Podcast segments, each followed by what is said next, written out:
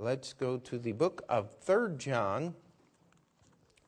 Third John, and I've been just debating and have not had any real leadership on starting another big, big, long study. And, so um, we have, uh, I've elected to do some of the shorter books here. And let's just read through the book of Third John. The elder until the well beloved Gaius, whom I love in truth, in the truth, I'm sorry. Beloved, I wish above all things that thou mayest prosper and be in health, even as thy soul prospereth. For I rejoiced greatly when the brethren came and testified of the truth that is in thee, even as thou walkest in the truth. I have no greater joy than to hear that my children walk in the truth. Beloved, thou dost faithfully whatsoever thou doest to the brethren and to strangers which have borne witness of thy charity before the church, whom if thou bring forward on their journey after a godly sort, thou shalt do well. Because that for his name's sake they went forth, taking nothing of the Gentiles. We therefore ought to receive such that we might be fellow helpers to the truth. I wrote unto the church, but Diotrephes, who loveth to have the preeminence among them, receiveth us not. Wherefore, if I come, I will remember his deeds which he doeth, prating against us with malicious words, and not content therewith. Neither doth he himself receive the brethren, and forbiddeth them that would, and casteth them out of the church. Beloved, follow not that which is evil, but that which is good. He that doeth good is of God, but he that doeth evil hath not seen God. Demetrius hath a good report of all men and of the truth itself. Yea, and we also bear record, and ye know that our record is true. I had many things to write, but I will not with ink and pen write unto thee. But I trust that I shall shortly see thee, and we shall speak face to face. Peace be to thee. Our friends salute thee. Greet the friends by name. Now, again, we have a short little book here, very personal, and uh, we're just going to work our way through. Uh, I will tell you when it comes to the commentary on this book, I've tried to read several, and and uh, uh it is absolutely befuddling what different people say that this book is talking about. And, and so, of course, we don't go to the commentaries first; we go to the Scripture first, and uh, well, and then we look and see, and because the Bible tells us Scripture is not of any private interpretation. If you're the only one smart enough to figure it out, you're wrong. Uh, but what we want to do is we want to be able to look at what the Bible says and not necessarily just agree with the commentary so we have someone to agree with. Uh, that's the mistake that the Pharisees often made. That's why the uh, people were astonished at Jesus' teaching because he taught them as one that had authority, not as the scribes and Pharisees. He wasn't quoting Rabbi this and Rabbi this and uh, the great learned Rabbi this and the very Reverend Reverend Doctor Reverend so and so said this and and um, you know I always get it I get nervous when I start reading commentaries and it says and so and so said this and so and so said this and and then I remember who so and so was. He was a German rationalist. Uh, that means he doesn't believe the Bible at all. And, and really, we don't want to learn from people like that. And so let's just let the words stand for themselves. The elder, he addresses uh, Gaius just as he did this elect lady. Uh, apparently, this elect lady that he addresses was even more intimate uh, relationship than Gaius was because John had this habit, if you'll remember, when there was a close relationship, not always, but many times he omitted names. And uh, he would omit his name, that disciple whom Jesus loved. He omitted Mary's name on several occasions. He, he just called her Martha's sister and other things that would know. And, and so, one of the things that we see in these two little books here and one of the things that we don't want to have missing in our modern Christianity is a closeness in relationship with other believers. you know what? It's okay to love the brethren. Amen. It's okay uh, to have affection for these great preachers. Now, let's not go the next step and worship them. Uh, I mean, I've been some places where it's really scary. Uh, I remember one time I was traveling with Brother Clayton, and, and we went to hear uh, two very well known preachers. And uh, the second preacher came in late. And, and, there was probably about four preachers that preached that day. And uh, when this well known preacher came in late, the preacher that was preaching stopped his sermon to recognize this man. And everybody, of course, turned around. Oh, Dr. So and so is here. And uh, I just remember how revolted I felt when that kind of attitude is expressed. We don't want to worship men. Amen? But it is okay to care about them. It's okay to respect them. It's okay to love them in the truth. In fact, that's how John addresses he, the elder unto the well beloved Gaius, whom I love in the truth. Now, this Gaius will go on here uh, when we get down to verse 4. He says, My greatest joy is to hear that my children walk in truth. Now, uh, that is a very special relationship there when, when a preacher has an opportunity to train and guide and help a younger preacher usually go into the ministry. Uh, there's oftentimes, I remember Brother Thompson one time called me one of Larry's boys, and uh, uh, I kind of like that term uh, because that, that put me in a relationship with Brother Clayton, and he really took time and, and put some effort into me when I graduated college, and it's a really good thing. None of you knew me back then uh, because you wouldn't have wanted me to be your pastor. Uh, but as we grow in the ministry, he says, My well beloved Gaius, whom I love in the truth. Now, this idea of loving someone in the truth is simply that. We have fellowship and affection because we have a common bond. That bond is the Word of God. I remember years ago meeting a preacher, and because he knew uh, preachers that I knew, uh, and of course they were older preachers, and he was probably my senior by 10 or 15 years. And uh, we were in fairly close proximity at that point in my ministry and his, and, and he kind of felt like it was his job to be my mentor. Uh, the only problem was I had no idea who this guy was. Uh, he was just a friend of some friends, and, and uh, uh, finally we, we got together and we're talking, and, and uh, you know, I made a, a, a statement of, you know, I choose my friends based on their doctrine. And he looked at me rather strangely and said, Well, I think I'm a little bigger than that.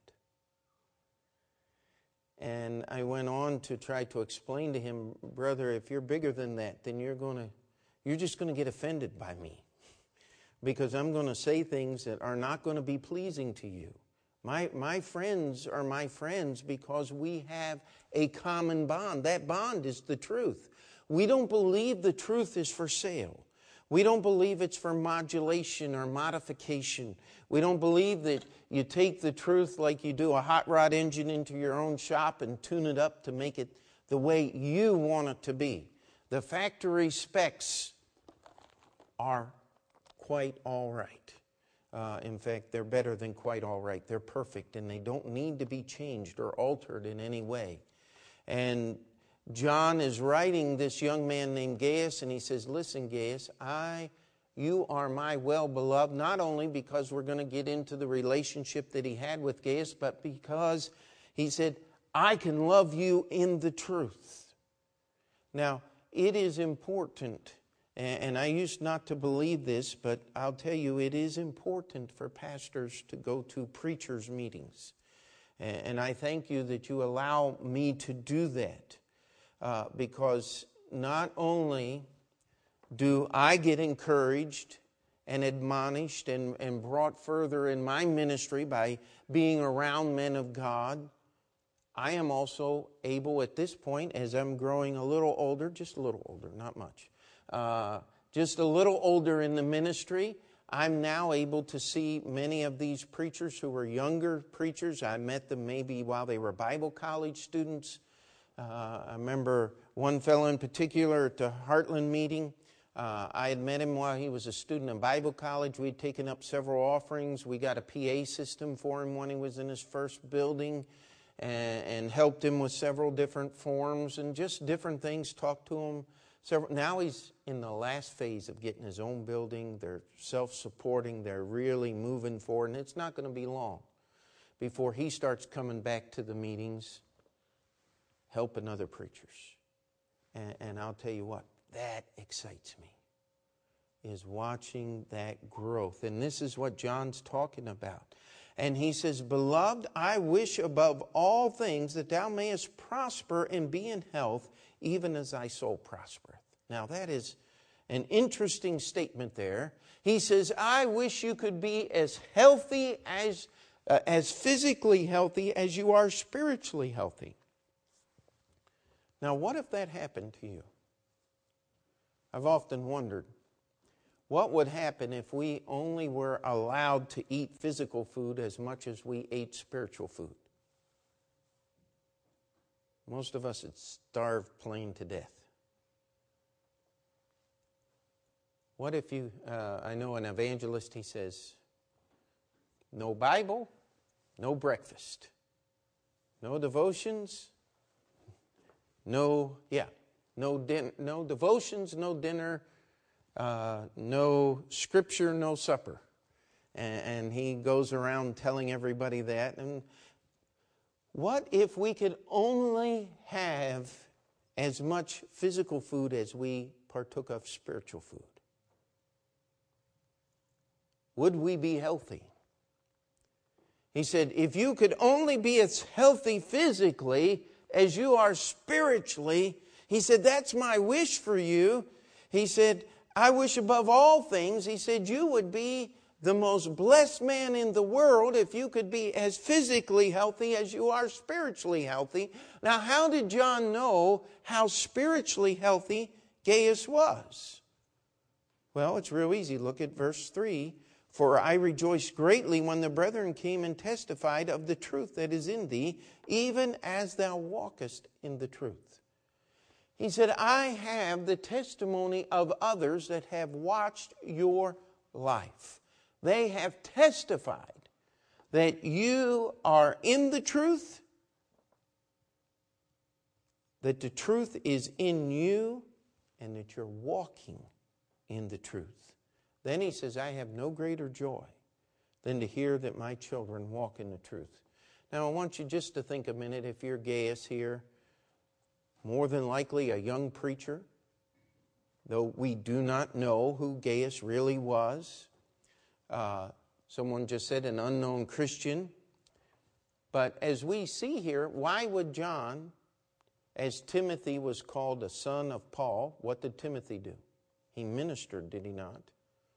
Uh, that same affection, I, I, think I put in here that, that I believe anyway that Gaius was one of John's Timothy's. He was a young man that was in the ministry. He said, You're my child. And he said, There's no greater joy to know that they'll walk in, that you walk in the truth. You know, it's one thing to talk about the truth. Have you ever met anybody that just talked all the right talk? But they didn't do it. Kind of a letdown, wasn't it? He said, You don't just talk it, you walk it.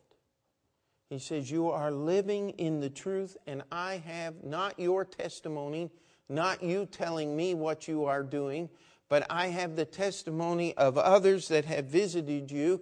And what is the whole ideal that is being brought forth here? It's in verses 5 and 6. He said, Beloved, thou doest faithfully whatsoever thou doest to the brethren and to strangers, which have borne witness of thy charity before the church, whom if thou bring forward on their journey after a godly sort, thou shalt do well. Now, what he's talking about here, he says, Gaius, you're doing faithfully what you do to both brethren and strangers. Now, I think James spent quite a bit of time, James chapter 2, talking about not being a respecter of persons. Do you realize that that is where the monstrosity that has become the priesthood of the Orthodox and Roman Catholic Church has grown from? Is from an unbiblical respect of persons. That certain people should be elevated to a special position, and the rest of us are relegated to the uh, peon level. Uh, that means you're just a little person, you're not an unimportant person, you're just another uh, cog in the wheel, just another tooth in the gear. Uh, you're just one of those peasants that uh, everybody has to put up with. And you know something? This is when we get into medieval Europe. This is where the divine right of kings and all of these things that were argued about comes from. That there are two classes of people. And the most radical document written outside the scripture in modern history was a little document that says we hold these truths to be self-evident that all men are created what? Wonder where they got that idea from. I'll tell you, there's only one document in the world that they could get that idea from, and that's from the Bible. The idea that men are equal. Because that is not what people have believed. Caesar believed himself to be a god. He believed himself to be more than an average man. The kings and the idea of the Tsar of Russia that's just the Russian word for Caesar or demigod. Uh, you go to India, they have the caste system where different people are counted as nothing, no names. They're, they're not even worthy of a, of a title or a name to identify them as a human being. And other people are high and exalted and lifted up. And if they would so much as eat a meal or share food with one of those no name people, they would lose their position by defaming their title and their position in society. Every once in a while, you'll meet someone, they'll get this strange little idea oh, oh, she doesn't talk to servants. I mean, or he doesn't talk to servants.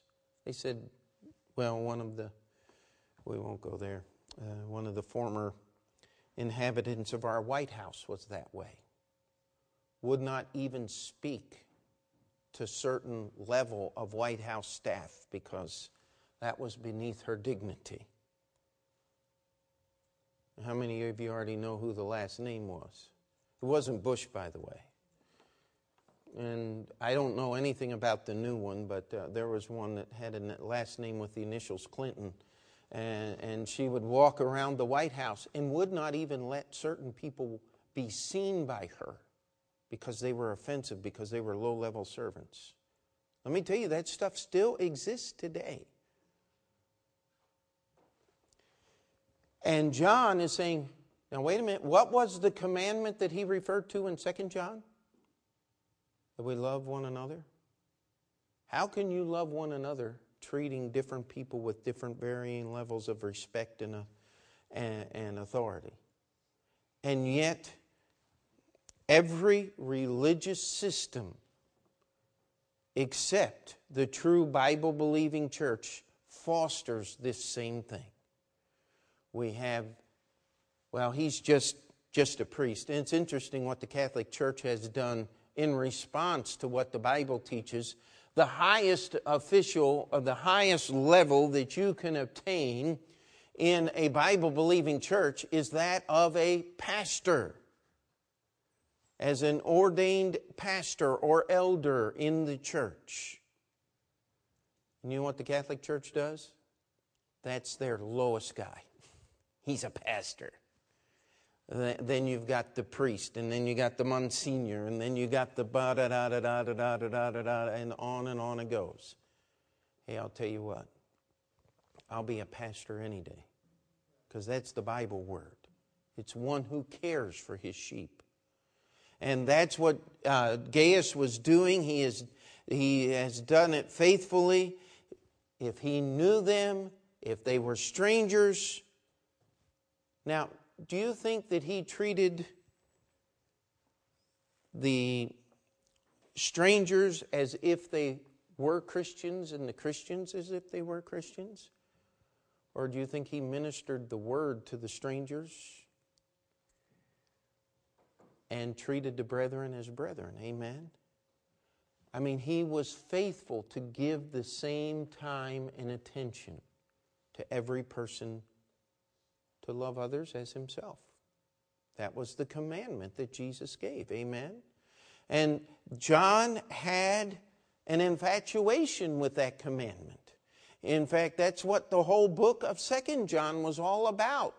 And, and loving them and loving other people. And we have here, and it says, These people have borne witness of thy charity. Now, this is the first time in the book of Third John that we're going to see this little phrase, and I believe it's a key to understanding where we're going in this book. He says, Before the church. Now, which church had these people borne witness before of the charity of Gaius?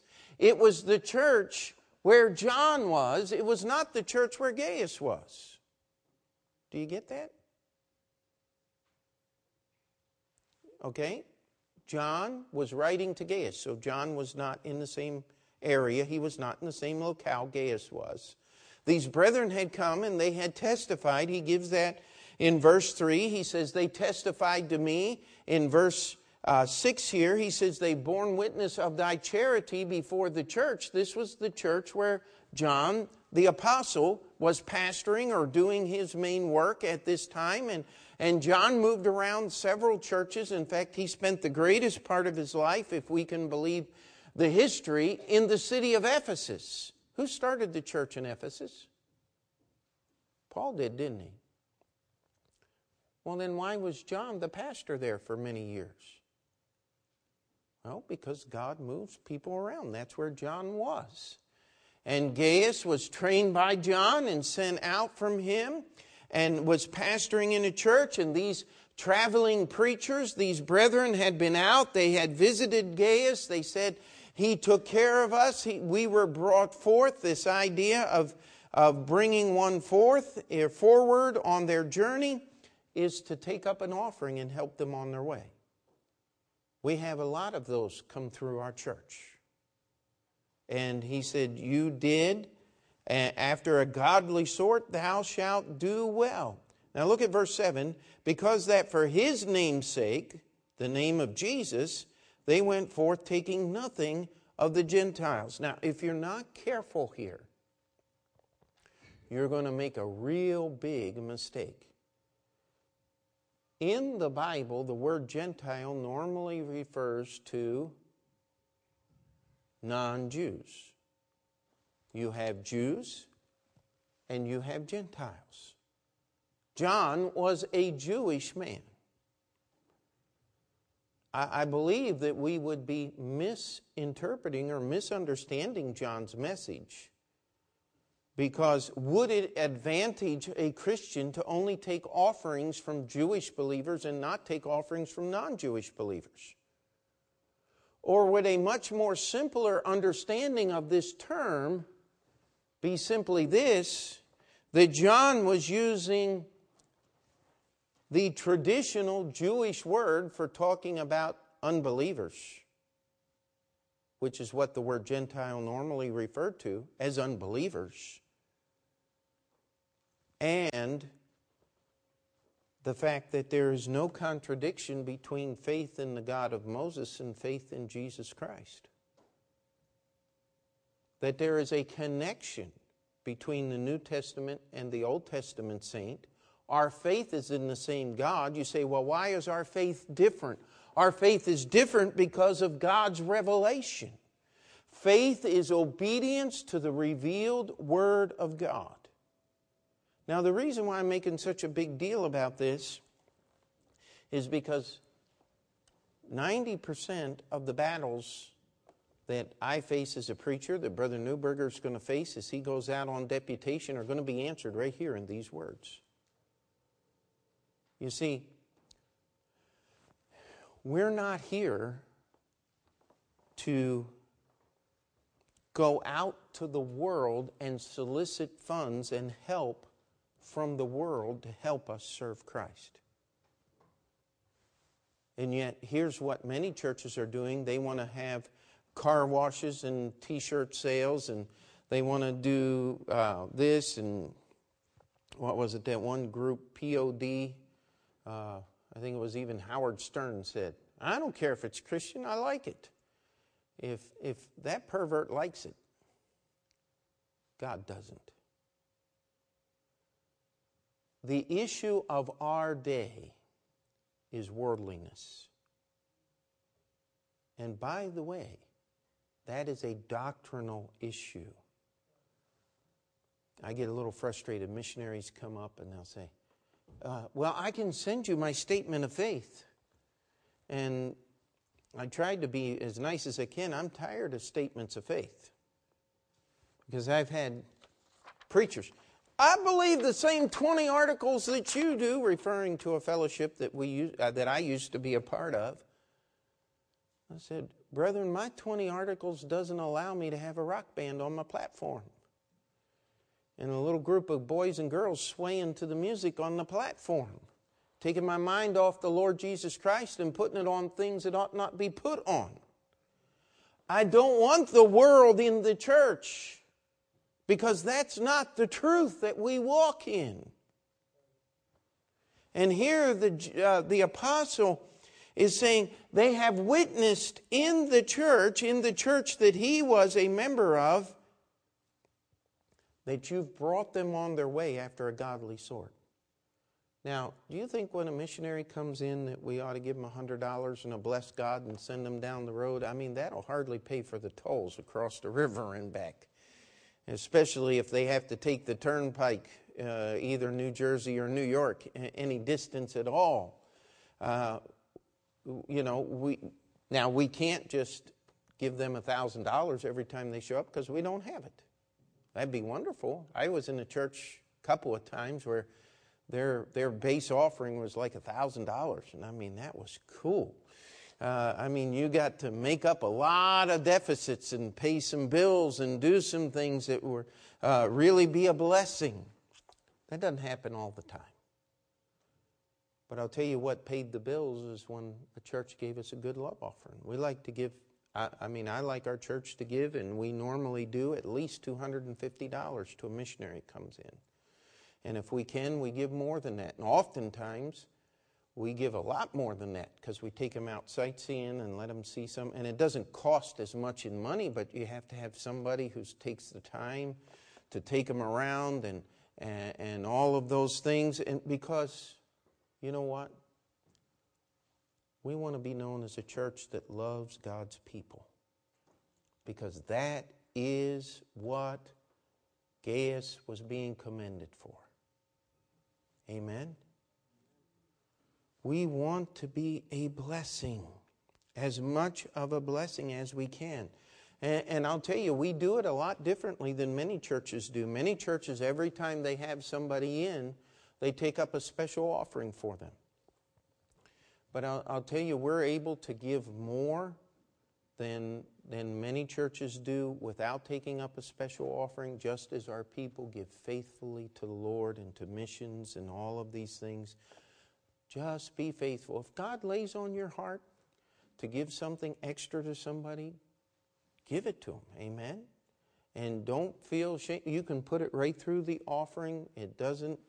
Uh, we'll make sure that they get uh, what comes in. But this is what Gaius was doing. They took nothing from the unsaved. They were not worldly believers. They were not interested only. They wanted to be, and, John says in verse 8, it says, We ought therefore to receive such that we might be fellow helpers of the truth. And, and I want to take a moment here and just bounce back to 2 John. What did he say about those people that did not believe the truth? He said, Don't even bid them Godspeed. Don't say God bless you because you'll become a partaker of their evil deeds. But these people who are God's servants, get in and get involved and help them because their good works are going to be laid to your account. Amen. You'll be a fellow helper with them into the truth. That's why I tell the missionaries that call us listen, you know, I want to know what you believe and what you practice. And if you disagree with us, that's your business. That's fine. We're not against you, but we're not going to help you because we're looking fellow helpers to the truth. Amen. And and we're going to get into that a little further here because he says here in verse 9, I wrote unto the church. Now, every commentary that I looked at, they took the church, which appears three times here in the book of second, uh, 3rd John, and they said it's got to be the same church. Well, wait a minute. The church where the testimony was given was the church where John was. The church that's here is the church where Diotrephes was.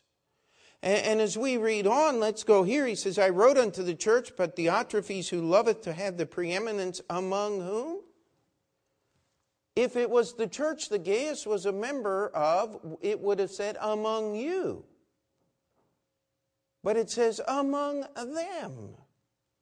And so I'm going to go out on a limb here. I'm just going to uh, say that we have some different churches being talked about in this letter.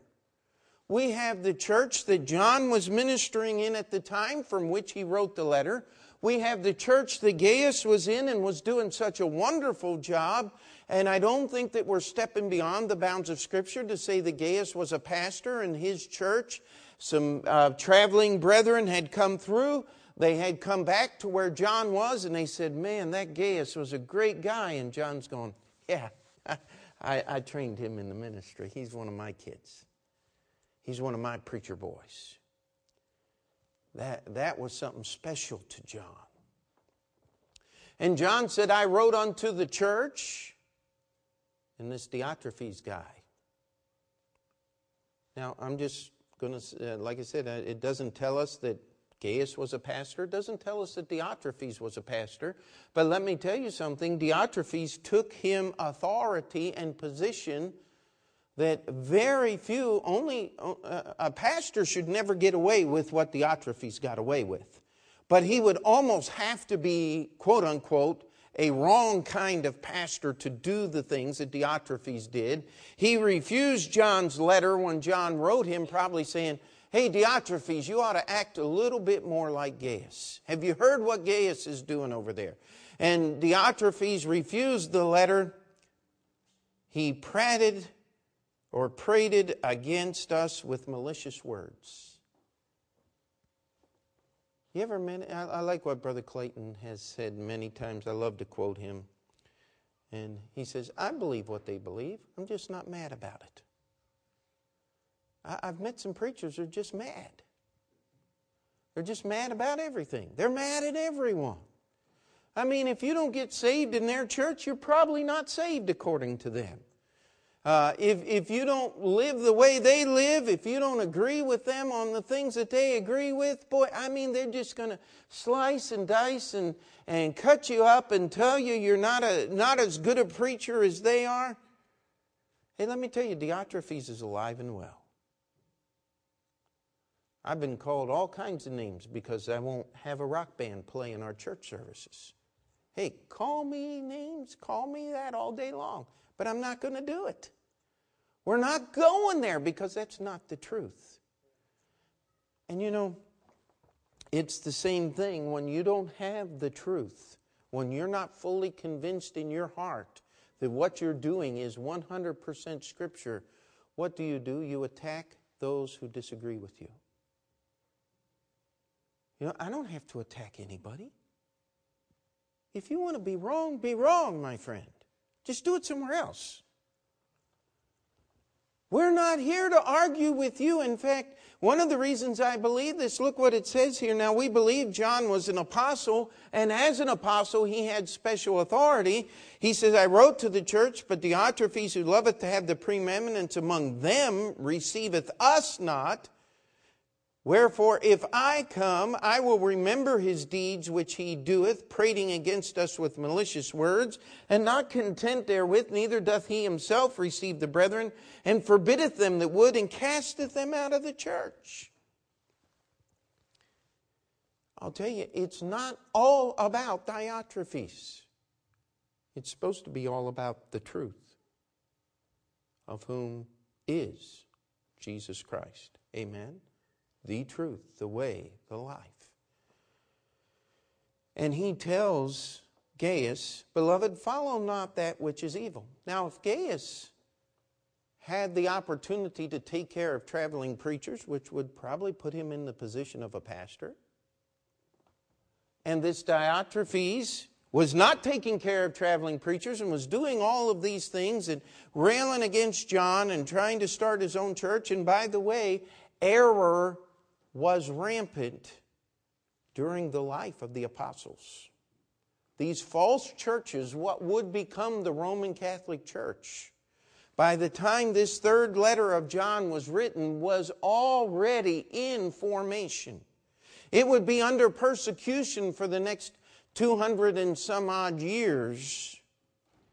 But by the time Constantine became the emperor and set the Christians free, the false church was already formed and operating and excluding from its membership those that simply believe the Bible. These things were already going on. That's what makes church history such a complicated study. And he says, Follow not that which is evil, but that which is good. He that doeth good is of God. But he that doeth evil hath not seen God. Now, right here is how we treat other churches. If that church is doing good, guess what? We're walking right alongside of them. If that church is doing evil, we're not walking alongside of them. We're not walking behind them. We're walking away from them. But you know what? We're not going over there trying to straighten them out. Never once did he tell Gaius to straighten out Diotrephes. You tell Diotrephes that John the Apostle has told you. Now, what did Paul do to the Corinthians? He said, Man, I'm coming. I bear not the sword in vain. He said, I'm going to straighten you people out. But John was talking to this Diotrephes. He said, If I come, I'm going to talk to that guy. I'm going to straighten him out. I'm going to remember what he has done. He said, if.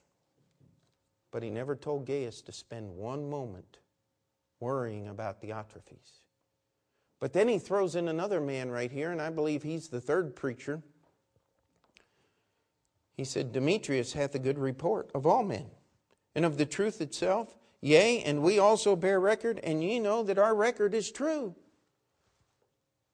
Now, like I said, I can't find a commentary that will agree with me, but I don't think we're doing any damage to the text. Gaius was his son, just like Paul referred to Timothy. I believe Gaius was a preacher. Diotrephes sure acted like the uh, self possessed, arrogant, false preachers that have built what is now the monstrosity of the Orthodox and Roman Catholic systems and which has become the foundation of every false system that is in the world today. Then we have this guy named Demetrius. He's just a good old fashioned preacher. You know what? No matter where I go in this world, if I find me someone that loves the Word of God, I found a friend. You know what? I found someone I can encourage, someone that can encourage me someone that we can serve the Lord together. And John said, Listen, Gaius, just like he wrote to the elect lady in 2 John, He said, I got a lot of things to write. He says, but I'm not going to do it with ink and paper. He says, I'm going to do it face to face. Just like I did when I was training you for the ministry. He said, We wrote those things in your soul on the fleshy tables of the heart, is how Paul put it in the Corinthian church. That's where real fellowship happens. And he said, I'm coming to see you that we can speak face to face.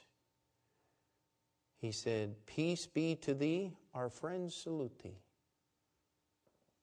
You know what? It's wonderful when you meet friends in the ministry friends who love the truth, who love the Word of God, and they're not out there fighting about it. They're just serving the Lord. And I, have met preachers of just about every stripe over the years. And I have a tendency, I, I like things at home. If I had my druthers, if I could just do it my way, I'd never leave. I'd just stay right here. But you know what? I have to be reminded that there are other types of ministries and other types of pastors that I have to get along with, whether I want to or not. And part of my job is to remind them that they have to get along with me, whether they want to or not. Amen? Because we walk in the truth and we're encouraged when we have friends. Amen? And uh, I've tried to have in different preachers over the years. Get to know them. Know them. Greet thy friend, greet the friends by name. You know what? There are certain people who have been great friends to our church.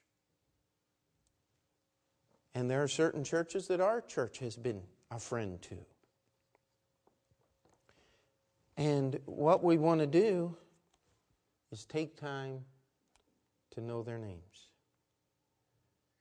Take time share the love and the mutual respect.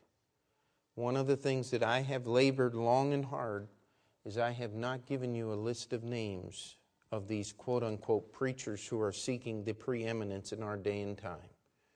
I've tried to shield, shield you from that.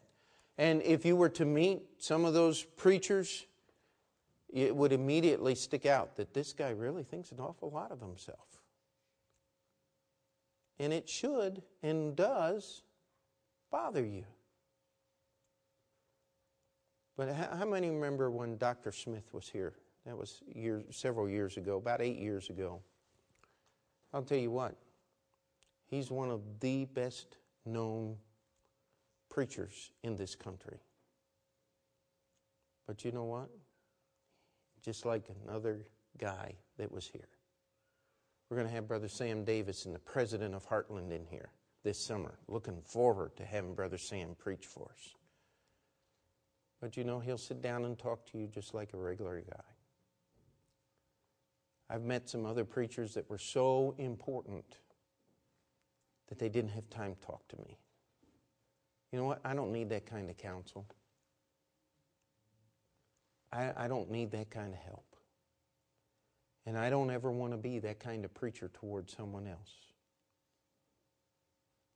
I want to be the kind of preacher that it's talked about right here. And I want our church to be that kind of church.